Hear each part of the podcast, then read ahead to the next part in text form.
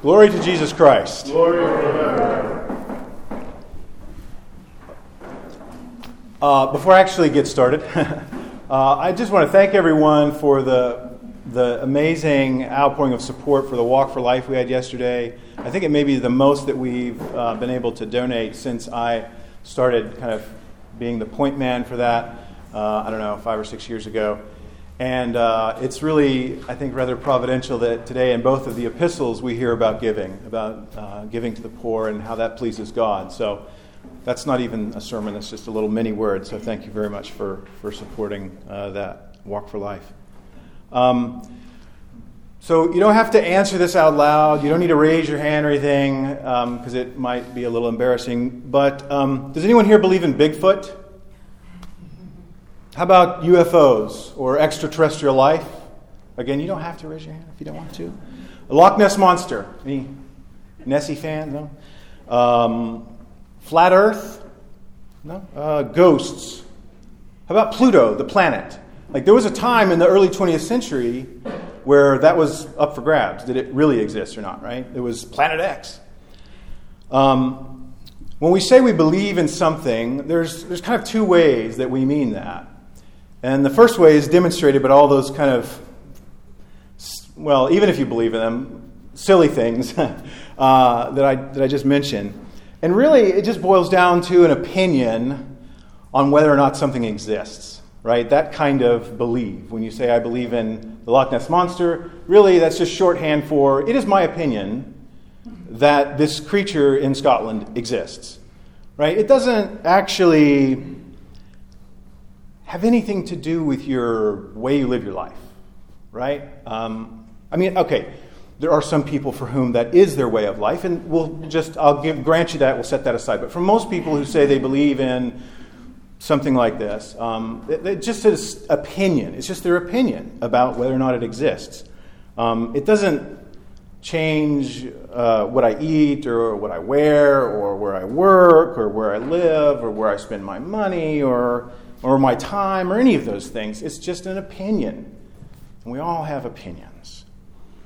Um, and I mean, usually they're, they're really, they just don't, they're not worth a whole lot, generally speaking. Um, but there's another way that we say we, that when we say we believe in something, there's another way that we mean that. Um, and so that way is like if you say, I believe in the Bill of Rights right? Okay, we're not arguing about the existence of the document, right? We all agree that that exists. That's something different, right? If I say I believe in Joe, right, I'm not saying that he might or might not exist. It's not an opinion, it's something else, right? If I say I believe in my family, right, or uh, if I believe in my, my team or my friends or something like that, right, that's, that's something different. That's not an opinion about the existence of those things I believe in you're staking a relationship. That's what that is about, right? Um, that's not an existence thing. That's a relationship thing when we, when we talk about believe right that, like that. And when I say then that I believe in Joe, right, or my family or whatever, that, that comes with a whole set of things, right? A whole set of statements that go with it. It means that we're going to support each other, um, encourage each other. We're going to um, you know, when things are going well, we're going to celebrate each other's victories, and when, when things go bad, we're going to be there to cry on each other's shoulders. Um, we're going to support each other financially. We're going to help each other out when we're in, you know, in a tight spot or something. Um, that kind of belief does impact our life, right? Um, it, it, hopefully, When I say I believe in my family, it, it, impacts how I spend my time. It, it means that they're a priority, and so I spend time with them. Um, and I think, so maybe given the outcome of some games yesterday, this, this might be a painful way to talk about it, but I think actually modern sports fans, fandom, like, is, is actually really close and a really good example of what believing in like this means, right? So if I'm a fan and if I'm a fan of the Tennessee Smokies, just to keep it local but not maybe step on any toes, which when I was a kid it was the KJs, right? I don't I don't know the Smokies. I know the Knoxville KJs. Um, so if I'm a fan of the KJs or the Smokies, um, I'm going to share in their victories. Like when their team wins, I'm going to cheer. And what's the saying? The agony of defeat, right? We're going to share in that as well. Um, I may not agree with the players the coach puts on the field, but I'm not going to stop cheering for the team because I disagree with the coach. That's kind of what it means to be a fan. You kind of second guess the coach and grumble, and then you come back for the next game, right? Um, you support the team by buying tickets and watching the games on TV and listening to them on the radio and you know buying their their all of the merchandise. You know, you have your your your uh, beer koozie and your your coffee mug and your stickers and your flags and your all of the accoutrement of fandom, right? Well, some of that money goes back to the team, right? so you're supporting the team through your fandom, through buying those things. Um, if you're out of town, like on a trip, and you see someone that's wearing the hat of the team, you have this instant connection, right? You say, "Oh, I, hey, we're on the same team. You cheer for them too? Yeah, did you see the game? Yeah, what about the, I can't believe the coach did that, right? It's this instant connection. Um, the team, it's a little harder to see the relationship from the team side, but, but they do. Like, they, they, in a sense, they're part of this covenant, if you will, is that they commit to do their very best to win games, which is, you know, entertainment. But nonetheless, that's what their part of this relationship is. Their, their job is to do the best job they can to win games. And to some extent, this still applies. We, we expect a certain sort of behavior and um, conduct from them. We expect them to sacrifice, actually, in order to benefit the team. Right? They're not going to be um, spend, getting to spend as much time with their families because they're going to be traveling with the team. Right? So that's their part of that relationship. And so we believe in the team, and in a sense, then the team has to believe in the fans because without that, right, nobody gets paid. That's what the whole relationship is based on: is this this back and forth, each side giving. Um, so we usually don't think about when we say "I believe in whatever." We usually don't think about it that way, but. Um,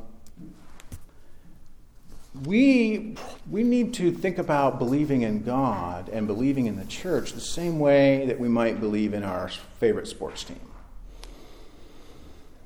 Um, because that does impact your life. Right? Today, there's a couple of uh, commemorations today. Today's the Fathers of the Seventh Ecumenical Council. Um, in 787, there was a council in Nicaea, and they upheld um, the the dogma of icons, the, the, uh, the royal pathway and the divinely inspired authority of our holy fathers and the traditions of the church. They upheld that.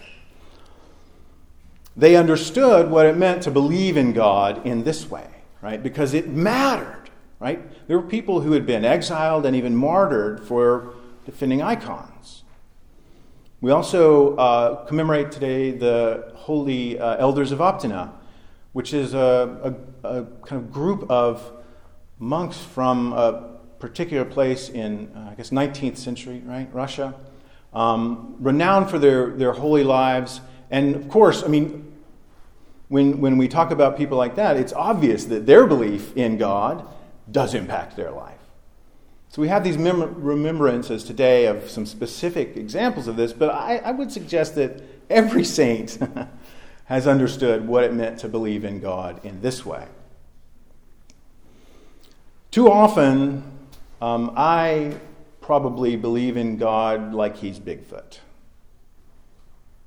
Like he, he exists, right? Okay, and now I'm going to go get a Big Mac. God exists, and now I'm going to drive to work. Right? God exists, and I don't know, now I'm going to watch my movie on TV, whatever. And without it really having an impact on my daily life. Now, obviously, since we're all here today, it, it has had, an, hopefully, had an impact today, right? Our belief in God. Um, that's why we're here. Um, this belief in God, this, this impact on our life, is, is in the, one of the gospel readings today. Um, Jesus is praying um, what's typically called the, the high priestly prayer. We heard part of that today.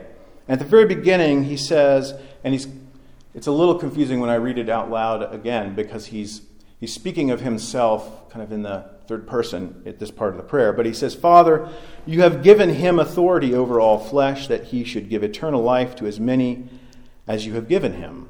And this is eternal life. Listen, this is eternal life. He's about to tell us. That they may know you, the only true God, and Jesus Christ, whom you sent. I submit that that means that, you, that we may believe in God, like in that way. Believe in God in the way that it impacts our life. That's what it means to know God. Because He has believed in us, Jesus Christ has given us eternal life. See, sometimes we don't think about this belief is a relationship, right? So Jesus believes in us and he gives us eternal life. This eternal life begins at baptism, is filled by the Holy Spirit at chrismation, uh, it's renewed at confession, and empowered and nourished at communion. But to partake in this life, we must believe in Jesus. We must believe in God. We must believe in the Holy Church. Not that these things exist, right? That's a weak kind of belief. That's an opinion. And your opinions, I don't care, honestly. I'm, I don't mean that in a, I don't mean to, to offend anyone, but it really, your opinions about God don't really matter. What matters is how you believe in Him in this way. Jesus Christ has given us eternal life. And to actually live that life, we must be like the people of Nain who saw the dead brought to life and glorified God. I, sometimes uh, I've heard about this um, kind of practice, if you will, of, of, of daily thanksgiving, of like at the end of your day, stopping and, and thinking what you should give thanks to God for. And that's a good practice. I want to challenge us with another one. At the beginning of your day, think about how can I show forth that I believe in God in this way? How can I show forth that my belief in God touches my life, impacts my life? Brothers and sisters, let us have our eternal life nourished this day. Let us believe in God in such a way that others will say something is different about them. Let our lives show our belief in God and be a continuous offering of praise and thanksgiving to the Father and to the Son and to the Holy Spirit. Amen.